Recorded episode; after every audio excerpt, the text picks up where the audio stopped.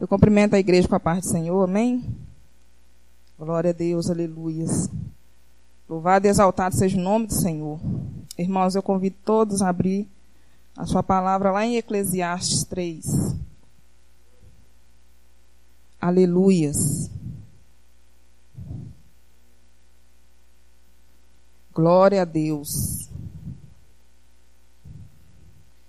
Eclesiastes 3, do 1 ao 17.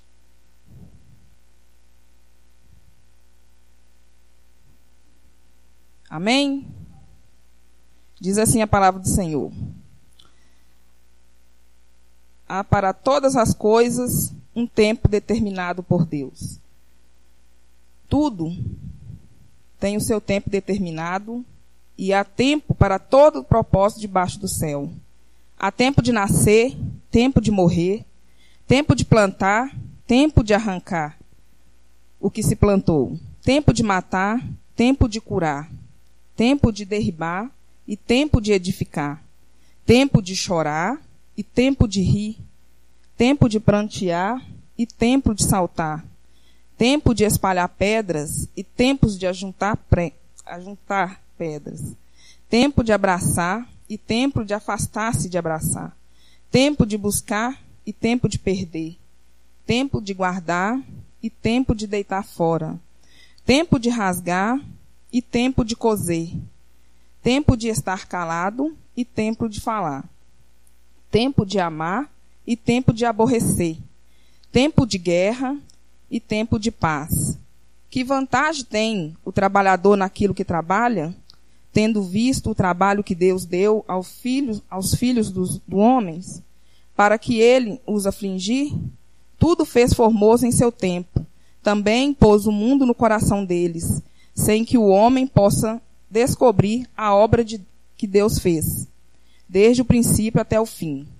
Já tenho conhecido que não há coisa melhor para ele do que se alegrar e fazerem bem a sua vida, e também que todo homem coma e beba e goze do bem de todo o seu trabalho. Isso é um dom de Deus. Eu sei que tudo quanto Deus faz durará eternamente. Nada se lhe deve acrescentar e nada se lhe deve tirar. E isso faz Deus para que haja temor diante dele. O que é, já foi. E o que há de ser também já foi. E Deus pede conta do que passou. Vi, mas debaixo do sol, no lugar do juízo, impiedade, e no lugar da justiça, impiedade ainda. Eu disse no meu coração: Jesus julgará o justo e o ímpio, porque há um tempo para todo intento e para toda obra. Amém? Pode tomar o seu assento, amado. Essa semana eu liguei para uma irmã e eu comentei com ela sobre esse versículo. E eu falei com ela assim: irmã, nunca esse versículo fez tanto sentido para nós como no tempo que nós estamos vivendo agora, porque a palavra, às vezes, a gente lê, né? Quantas vezes no decorrer da nossa vida nós lemos isso aqui, e às vezes a gente fala assim: uai, tempo de abraçar, o que será isso? Afastar do abraço? Nunca foi tão vívido o que nós estamos vivendo hoje, né? Que a gente não pode abraçar ninguém, né? Então, os abraços estão afastados. A palavra do Senhor, a gente nota que ela é viva e ela se cumpre na nossa vida, né? Mas eu sei também que esse tempo de fugir dos abraços vai passar, né? Eu sou muito abraçadeira, eu estou sentindo saudade dos abraços das irmãs aqui, mas vai passar, né? Irmão, se nós olharmos aqui o primeiro verso, né, que diz assim: há tempo para todo o propósito debaixo do céu. E isso nos faz pensar nesse tempo que nós estamos vivendo. É. De repente, a gente estava vivendo a nossa vida normal, né? De repente aparece esse vírus e muda toda a nossa rotina, né? Um vírus inesperado. O Brasil parece que está nessa bagunça. E esse vírus mudou a rotina de tudo. Mudou a rotina na nossa casa, no nosso trabalho, aqui na igreja, né? De uma hora para outra surgiram aí decretos, surgiram protocolos a ser seguidos, né? Decretos que nos forçam a usar uma máscara no rosto o tempo todo para onde a gente vai, né? E lá no meu trabalho tem uma frase que eles usam muito lá, né? Que toda vez que eu ouço, eu tenho que pronunciar numa reunião, eu repreendo na minha mente, Né? Lá eles, toda vez que falam, né, sobre o álcool gel, sobre a máscara, sobre isso, sobre aquilo, sobre o Covid, eles falam, gente, esse é o novo normal. Eu penso, tá, repreendido, em nome de Jesus, normal não é isso. Mas eles falam isso para que a gente tenha uma rotina no trabalho, né? E por mais que a gente tenta, a gente vê que não é normal, a pessoa fica incomodada. Então é uma coisa que mudou muito a nossa rotina do dia a dia, né? E fato é, amado, que esse vírus parou o mundo. Parou o Brasil, né? E a gente está vivendo meio assim que em stand-by, né? Assim, todo mundo parado, sem saber o que vai acontecer. O trabalho parou, não todos, né? Mas muita gente parou. A escola parou, os cursos parou, a vida parou. E no meio de tudo isso, a gente fica perguntando, meu Deus do céu, mas por que isso aconteceu? Qual que é o propósito disso? Aqui a palavra diz que tem um tempo determinado, há tempo para todo o propósito do céu. Aí a gente fala, mas que propósito tem nisso? Que propósito tem num vírus desse? Será que tudo tem um propósito mesmo? Né? Aí a gente para pensar, né, em tudo que está acontecendo e a gente quer achar resposta. E a gente fica assim, tem uns que falam que esse vírus é revolta da natureza contra as agressões do homem no mundo. Tem outros que estão falando aí que a China quer dominar o mundo. Sei. Tem outros que estão falando, né, que é a seleção natural do mundo, né? Os mais fortes vão sobreviver. De 100 em 100 anos acontece isso, uma seleção natural. Bem, eu lembro que no começo do ano, eu estava conversando com uma amiga minha que mora lá em Birité. E ela estava me falando dos problemas que ela estava passando. E eu, de repente, falei com ela assim, ô Tereza, você está indo na igreja? E ela falou comigo assim, ô Valéria, eu não vou mentir para você, não. Eu não estou tendo tempo. Eu trabalho em 2 empregos. Eu trabalho em um hospital de 12 horas. Eu não tenho tempo para nada. Parece que a minha vida está ladeira abaixo. Aí eu brinquei com ela, eu falei assim, ô Tereza, cuidado, que Deus pode puxar o seu freio de mão. Mas não parece que foi isso que Deus fez, irmão? Não parece que Deus veio no Brasil assim, ó, e puxou o freio de mão à força? Não parece? Ai, mas com que propósito? Eu tenho para mim, irmãos, que é para fazer um balanço geral. É para mim, é para vocês, é para o Brasil inteiro parar e analisar. Porque foi exatamente isso que Deus fez. Por quê? Nós vivíamos uma vida agitada. Aquela coisa sem tempo. Eu trabalho, eu corro, eu volto, eu vou, eu deito, eu durmo, mas levanto de novo, aquela coisa desenfreada. Nós adoecemos o nosso corpo, desenvolvemos doenças psicossomáticas, doenças psicológicas, né? Cada dia era uma síndrome nova que aparecia. Nós adoecemos o nosso corpo. Nós começamos a levar essa correria para dentro da igreja e, de repente, a gente começou a trazer um culto meio manquejado. Ai, eu estou cansado, uma coisa meio embolada. A gente fazia tudo correndo de qualquer jeito. Ai, é o melhor que eu posso dar, meu Deus, eu estou cansado. Em casa eu já não orava mais, não tinha tempo para nada. Era uma loucura. Mas isso, irmão, que está acontecendo, você vai falar assim, ah, mas é castigo então de Deus. Não. Não é um castigo de Deus. Na verdade, é para cada um ali ter tempo. Por que você tinha tempo? Não tinha. Agora tem tempo. Agora eu tenho tempo de parar, de fazer um balanço. Como é que faz balanço? Uma loja, quando vai fazer um balanço ali na loja, ela fecha as portas, né? Naquele dia ela não funciona. E ali ela vai contar o estoque, ela vai ver o prejuízo. Ela vai ver os ganhos. Ali ela faz uma análise dos custos, né? Se ela teve prejuízo ou não. E fica o dia inteiro por conta daquilo. Veja que interessante. Aqui no verso 15 diz assim, ó. O que é já foi, e o que há de ser também já foi. E Deus pede conta do que passou. Ah, mas irmã, você acabou de falar que, Deus, que não é castigo de Deus. Não, não é castigo de Deus. Mas e se Deus quis que cada um tivesse um tempo para fazer um balanço pessoal? Mas não é esse balanço pessoal, amado, não é para ele, não, porque ele já sabe. É para mim e para você. É para eu pesar como é que eu estou levando a minha vida. É para você pesar como que está sendo levado a sua vida.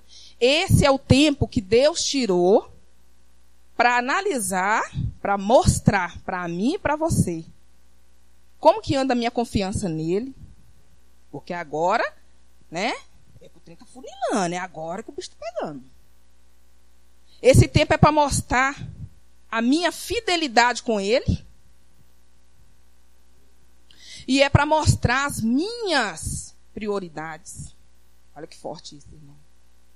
É no momento desse que a gente vê as prioridades. Porque, meus queridos, o fato é que nós estávamos vivendo uma negligência espiritual muito grande. Nós estávamos, o pastor, segunda-feira, estava falando sobre a indolência, o sono da indolência. A gente vivia uma vida tão cansada, agitada com tudo. Quando chega aqui, a gente quer dormir no banco. É para a gente pensar como que eu estou levando a minha vida espiritual. Uma negligência pessoal que eu estava levando, porque eu estava adoecendo o meu corpo.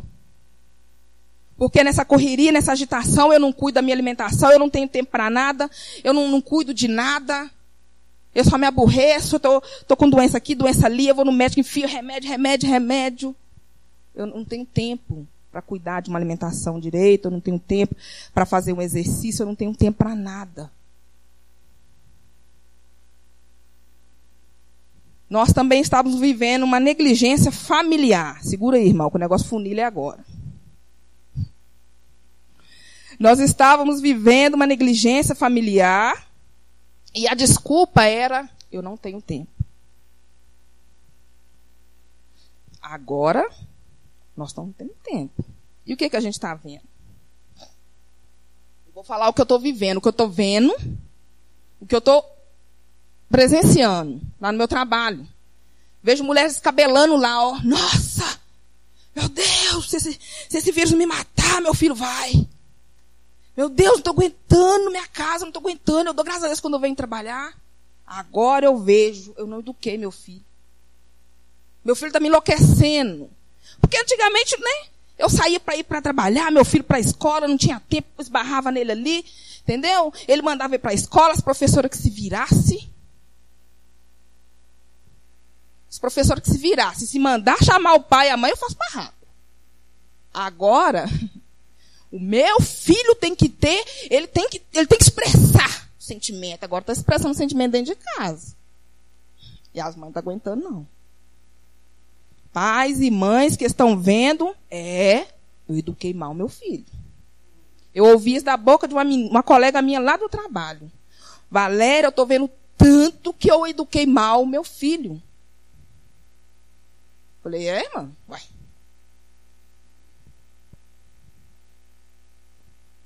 Casais, misericórdia, Deus me guarde.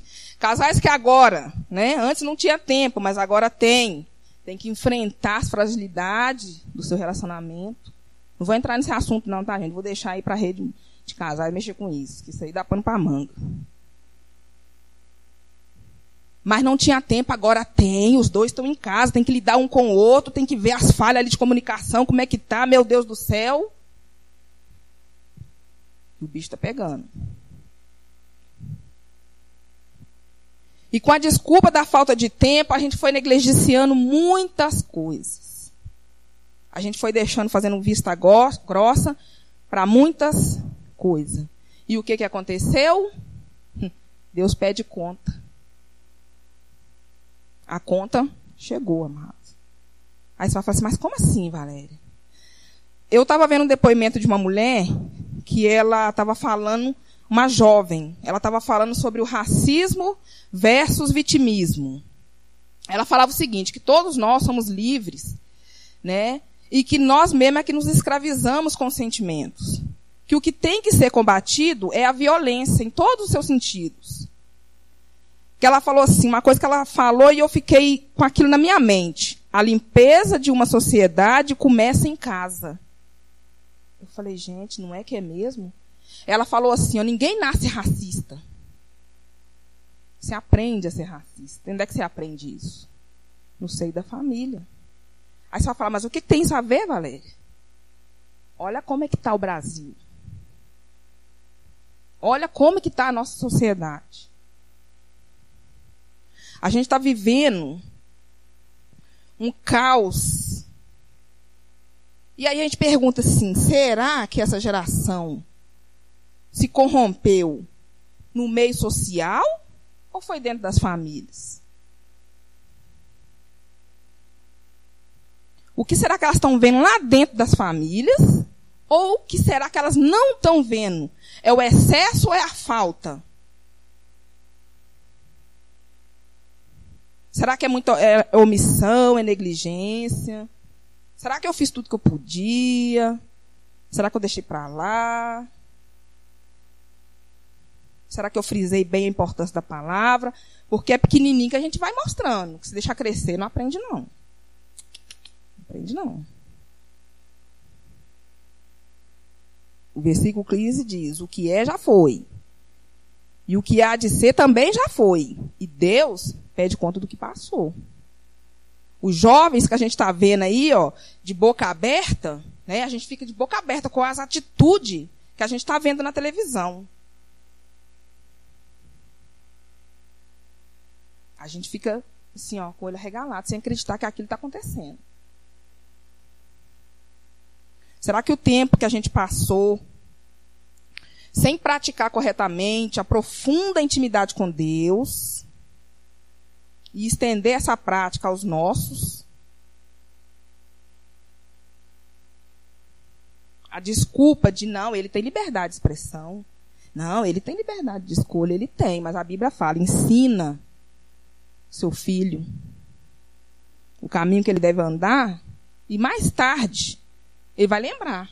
Mesmo que ele desviar, ele vai lembrar para onde que ele tem que voltar. Essas atitudes trouxe um prejuízo muito grande para nós, para essa geração, para o Brasil. Tem princípios, sempre é dito aqui na igreja, tem princípios que eles não devem ser quebrados.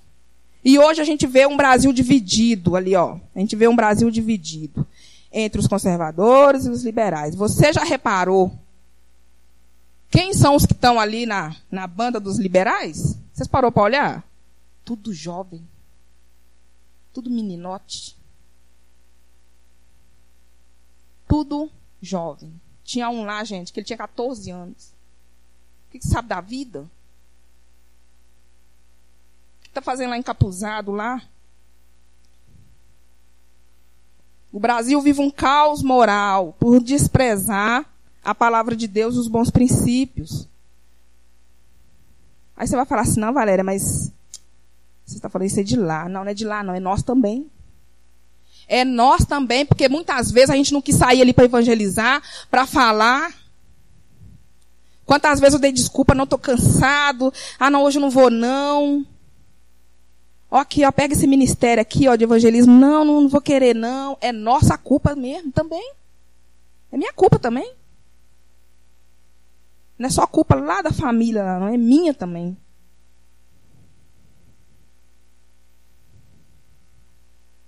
Essa geração, ela foi fortemente induzida a aceitar como certo e normal aquilo que a Bíblia diz que é pecado. Você já viu por que eles lutam? Eles lutam umas coisas absurdas. É aborto, é não sei o quê, é droga, legaliza as drogas, umas coisas absurdas. E tem crente apoiando isso, tá?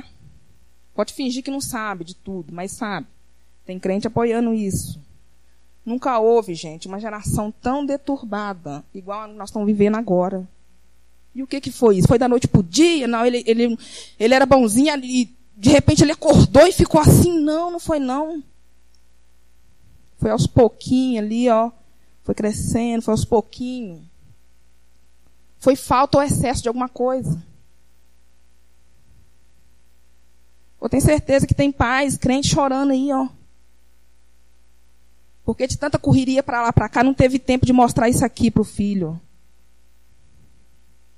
Ou não mostrou com a profundidade que tem que mostrar.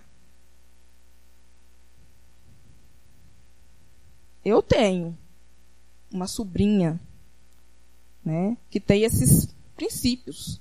Ela quer isso, ela luta por isso. Só que eu converso muito com ela. Eu falo, a luta que você está lutando por ela vai te custar um preço muito alto. Não confunde liberdade com libertinagem, não, que não é a mesma coisa, não. Pesquisa aí para você ver o que é uma coisa e o que é outra. Vai ter um preço. Vai ter um preço não só para você, mas para os seus filhos, para os filhos de seus filhos, porque esse tipo de coisa arrasa a geração. Não é só você, não. Lá na frente isso aí vai refletir nas próximas gerações. Eu converso muito com ela. Aí, amada, a gente pergunta assim, o que é deturbado? Aí eu pesquisei e vou falar o que é deturbado. Aquele que foi corrompido, que teve o seu conteúdo danificado, alterado ou modificado, compreendido ou interpretado erroneamente. Não descreve direitinho o que a gente está vivendo? As pessoas com tudo invertido, uns princípios tudo invertidos, gente. Umas coisas que você fala assim, como é que a pessoa pode defender isso, gente? A pessoa não tem noção, não. Mas é porque deturbou. E aonde que deturbou? Todo lugar, gente. Foi na escola, foi em todo lugar. Mas aonde que estavam os pais que não viu isso? Talvez até viu, irmão, mas... Nossa, gente, eu estou tão cansada, meu filho. Não, depois a gente vê isso. Esse tipo de atitude. Chama omissão. Vou entregar para Deus. Deus está te entregando ele agora. Vou entregar para Deus. Que Deus nos guarde, amado. Que Deus guarde essa geração e a próxima geração. E é por isso, amados, que nós temos que ser firmes no servir a Deus. Nós temos que ter fidelidade a Deus. Nós temos que ter responsabilidade com o meu ministério. Mas eu não tenho ministério nenhum, não. Se você está sentado aí e aceitou Jesus como Senhor e Salvador, você tem ministério, sim.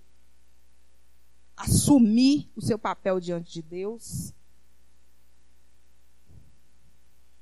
Porque, amado, tá difícil. Tá muito difícil. A gente vê muito crente vergonhar a palavra. A gente fica com vergonha.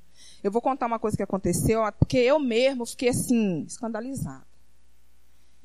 Lá no meu trabalho tem uma pessoa que ela é pastora. Quando ela foi consagrada, ela chamou uma turma lá do trabalho para ver a consagração dela. Todo mundo foi, parabenizou, né? Ela fez teologia, foi muito bonito. Ela começou a pregar, eu sempre via ela pregando, falando a palavra aqui, para uma ali. E aí ela começou a pegar uma jovem senhora que estava com problema no casamento, para aconselhar. E tudo bem. E eu via as duas sempre juntas, elas almoçavam juntas, e eu sempre vendo elas conversando, aquela coisa toda. Só que lá no meu trabalho, num setor lá, tem um rapaz que ele é filho de santo. O centro é uma quadra depois de onde eu trabalho. Esse rapaz chegou perto dessa pastora e falou com ela assim. Fizeram um trabalho para o seu esposo. O seu esposo vai sofrer acidente até morrer. O marido dela, o primeiro acidente que aconteceu com ele foi soltar um foguete, ele perdeu esses 3 dedos. Aquela mulher chorou, que foi aquela coisa absurda. Depois, isso, foi, ele caiu. Rachou a cabeça assim, teve que dar um monte de ponto, o homem quase morreu. E por último, ele quebrou o fêmur. Teve uma queda, quebrou o fêmur. Aí, o que aconteceu? Essa menina que ela estava aconselhando, falou com ela, ô pastora, vamos lá no centro de macumba do menino aqui, que ele falou assim, que vai desfazer esse trabalho. Ô, irmão, a mulher foi. A pastora foi. Ela foi, chegou lá, tudo aconteceu, e adivinha? A menina chegou no serviço e contou para todo mundo. Todo mundo. Tudo que ela tinha feito, tudo que nós os crentes ali daquele lugar fez, é como se tivesse caído por terra, porque quem, ué, a menina vai pensar, se você é crente, está me apresentando esse Deus poderoso, não pode quebrar uma macumba? Eu não vou querer isso não, eu vou ir para lá. Solução está lá, porque se eu sei que é pastor, está lá dentro, eu vou também. Eu fiquei assim, sem noção. Eu falei, não estou acreditando nisso. Eu não estou acreditando. Aí, eu fiquei aquele trem sem acreditar. Eu falei, não, talvez seja mentira. Só que um dia, e ela é caixa lá, eu estava passando no caixa. Na minha frente tinha um rapaz. Esse rapaz passou e falou com ela assim, olha, fulana, estou te esperando lá hoje às 2h, tá? Leva tudo que a mãe fulana te pediu. Eu falei, misericórdia, trem é verdade. E ela está indo, irmão. Foi. Então, a gente está vivendo um tempo muito difícil. Um tempo muito difícil, onde as pessoas ali não têm paciência de esperar no Senhor. Onde qualquer coisinha, qualquer vento que toca, eu estou indo para outras bandas. Misericórdia, irmãos. A nossa atitude, nosso testemunho fala mais do que 1000 palavras. Você pode me falar a Bíblia inteira. Mas se você vai lá e faz uma atitude dessa, você acaba com tudo. Não que Deus não tenha poder, né? De mover a mão ali dentro. Mas agora fica difícil. A referência lá de dentro. Quem sou eu para julgar ela, amado? Eu não sei o que ela está passando, mas... Se você conhece a palavra, eu acho que só de você conhecer a palavra, lá em 1 Coríntios 10, 21, você já é para você. Vou ler, só para vocês terem uma ideia do que eu estou falando. 1 Coríntios 10, 21.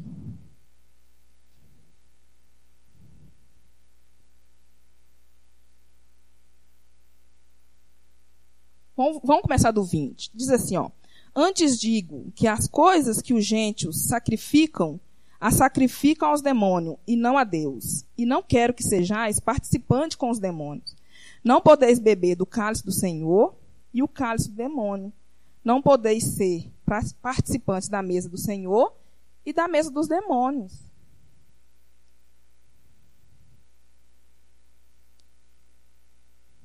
Nós temos que ter confiança no nosso Deus, gente. Nós temos que amar o nosso Deus acima de todas as coisas. Nós temos que ter firmeza no que a gente está falando, ter firmeza no nosso ministério. Há tempo para todas as coisas, amado. Mas eu não creio que esse tempo agora é o tempo que nós devemos parar, igual muita gente está parando. Não, irmã Valéria, mas é por causa do vírus. É. Pode até ser, né? Que tem gente que é do grupo de risco, realmente tem que ficar em casa. Mas eu conheço muita gente que não é do grupo de risco, que está indo para tudo enquanto é canto, menos aqui. Eu não quero ficar criticando ninguém, irmãos. Mas isso mostra o nível de confiança, intimidade, fidelidade do crente hoje. Chega na porta do centro de macumba para você ver no dia que tem. Está todo mundo lá que segue ele. Ninguém parou por causa de Covid, não. Está lá e está arrastando até crente. E nós aqui, ó, muito acomodados. Pode vir, dá para vir. Mas nós estamos acomodados. E aí a gente fica gritando, Deus cura, Deus me cura. Aí Deus vai falar, curar com que propósito? Para você sair correndo freneticamente de novo? Deus cura o Brasil. Deus cura desse vírus. O pastor falou aqui, ó. O homem quer cura, né? Mas Deus quer conserto. Deus quer conserto. E não vai ser de qualquer maneira não, amado. Não vai ser de qualquer maneira. Tudo isso que está acontecendo é Deus já planejando que o conserto ele vai começar ali dentro dos lares. Já que é dos lares que deságua tudo na sociedade, então tem que começar ali. Não iniciou, não foi ali? vai terminar ali. Deus vai fechar o ciclo ali. Muitos lares já estão começando a perceber que não tem estrutura. Gente, eu achava que meu lar tinha estrutura, mas não tem. Gente, eu achava que meu lar era estruturado em Cristo, mas não é. Tem muita gente percebendo, já está fazendo balanço geral. Já está pondo na balança ali, eu tenho que estar pendendo para o lado errado. Famílias que não oravam, agora estão orando. Famílias que não conversavam, agora tem que conversar. É Deus, trabalhando, gente, É Deus esmiuçando. A limpeza de uma sociedade começa em casa. Aí agora, então, Deus coloca todo mundo isolado em quarentena, né? E diz, cada um vai dar conta do que tem. Porque Deus pede conta, irmão.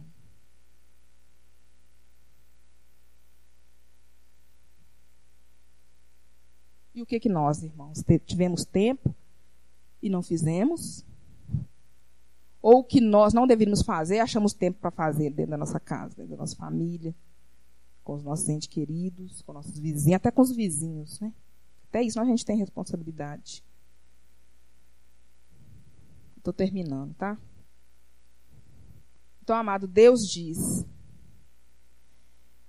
que nós queremos a cura. Nós queremos a cura. E Ele vai dar, mas ela vai começar dentro dos lares. Olha que coisa maravilhosa, irmãos. É uma coisa maravilhosa, e por mais que a gente tente entender o agir de Deus, a gente não consegue, porque esse Deus é muito grande. Esse Deus é muito poderoso, porque se você parar para perceber o que Deus fez, percebe o que Deus fez. Deus está curando o Brasil através de um vírus mortal. Tem sentido isso? Não tem sentido. Só quem tem a visão mais aguçada no Espírito Santo vai entender isso, irmão. Deus está curando as famílias do Brasil através de um vírus. Porque nós não ia parar. Por nós mesmos, nós não ia, não. Não ia, não. Agora nós foi forçada a parar. Nós fomos forçados a tratar agora as nossas mazelas lá dentro de casa. Agora nós fomos forçados. E trate, irmão. Não sei da sua família. Não sei da sua casa. Mas faz um balanço geral e trate. Porque Deus quer conserto, é dentro dos lares. Trate. A cura vai vir. Mas é assim, É dentro da família. É juntando a sua família para orar. Só um Deus, amado, poderoso pode fazer uma coisa dessa. Só um Deus tremendo pode fazer uma coisa dessa. E Deus vai surpreender essa nação. O milagre vai ser tão grande, amado, que até os outros países vão comentar da mão de Deus sobre esse país. Vai acontecer um rebuliço tão grande que eles vão olhar e vão falar, gente, só pode ter sido Deus, porque não tem outro. E nosso Deus, Ele é poderoso para isso. Só quem tem o controle de tudo na palma das mãos pode fazer uma coisa dessa, irmãos. Porque até aqui o Senhor tem nos guardado. Não guardou? E vai continuar guardando. Mas Deus quer conserto dentro dos nossos lares. Amém? Eu gostaria que você ficasse sobre os seus pés para a gente poder estar orando. E pode ficar tranquilo, irmãos, porque isso que nós estamos vivendo não é o fim, não, tá? Tem muita gente, eu ouvi muita coisa da boca de crente falando que é o fim. Não, né? Não. Não é o fim. Tá? As coisas só parou um pouquinho para fazer um balanço geral. Mas os planos, projetos, sonhos, tá tudo de pé. Tá? Deus vai entrar com providência na vida de cada um. Porque toda crise, vamos aprender isso hoje, toda crise na nossa vida ela tem 3 elementos. Uma, ela tem solução. Tudo tem solução. Segunda coisa, tudo tem prazo de validade. Tudo que começa tem que ter um fim. E a terceira coisa, tudo tem uma lição para a nossa vida. Amém? Glória a Deus. Eu gostaria que você pusesse a mão assim no seu coração. E vamos orar ao Senhor. Deus, em nome do teu filho Jesus, Pai, eu te entrego a vida de cada um que aqui está, Senhor. Pai querido, Pai amado, que o Seu Espírito Santo nos revista agora da cabeça aos pés, Senhor. Pai, se por um acaso aqui tem uma pessoa, Pai, que está amedrontada de alguma forma, que o Teu Espírito Santo lhe dê espírito de coragem agora, Senhor. Pai querido, adentra os lares, Senhor, não só dos que estão aqui, Pai, mas dos que estão em casa também. A Tua palavra diz que tudo tem um propósito, Pai, e eu creio nesse propósito. Pai querido, vai abrindo os olhos espirituais da Tua casa, dos Teus filhos, meu Pai. Ensina o Teu povo a fazer concerto contigo. Ensina o Teu povo, Pai, a ser fiel a Ti. Ensina-nos, Senhor, a Te dar um louvor, meu Pai, um culto verdadeiro. Pai querido, nos ajuda, porque até para isso nós precisamos, ó Deus. Adentra cada lar aqui, Senhor. Que o concerto comece por cada lar, por cada família. Toca agora, Pai, em pais, em mães, em filhos, meu Pai. Restaura, meu Pai, sentimentos. Restaura coração. Restaura casamentos, meu Pai. Acende de volta o amor, o respeito, Senhor. Em nome de Jesus, porque eu sei, Pai, que Tu ama as famílias, Senhor. E eu sei, Pai, em nome de Jesus, que o Senhor acolhe agora a cada família aqui da Kairós, a cada família aqui deste bairro, a cada família aqui de Betim, a cada família do Brasil, ó Pai. E nós cremos também na grande obra que o Senhor está fazendo nessa nação, meu Deus, porque há uma promessa sobre esta nação, Senhor, e o tempo é agora, Senhor. Ó Pai, nós Te agradecemos por tudo que o Senhor tem feito, pelo Teu cuidado, Pai, com os Seus aqui dentro da Tua casa, meu Deus, porque eu sei que cada um aqui tem experimentado o Teu cuidado no íntimo, Senhor. Oh, glórias a Ti, Senhor. Louvado e exaltado seja o Teu santo nome. Amém. Amém. Aplauda o Senhor nesse momento.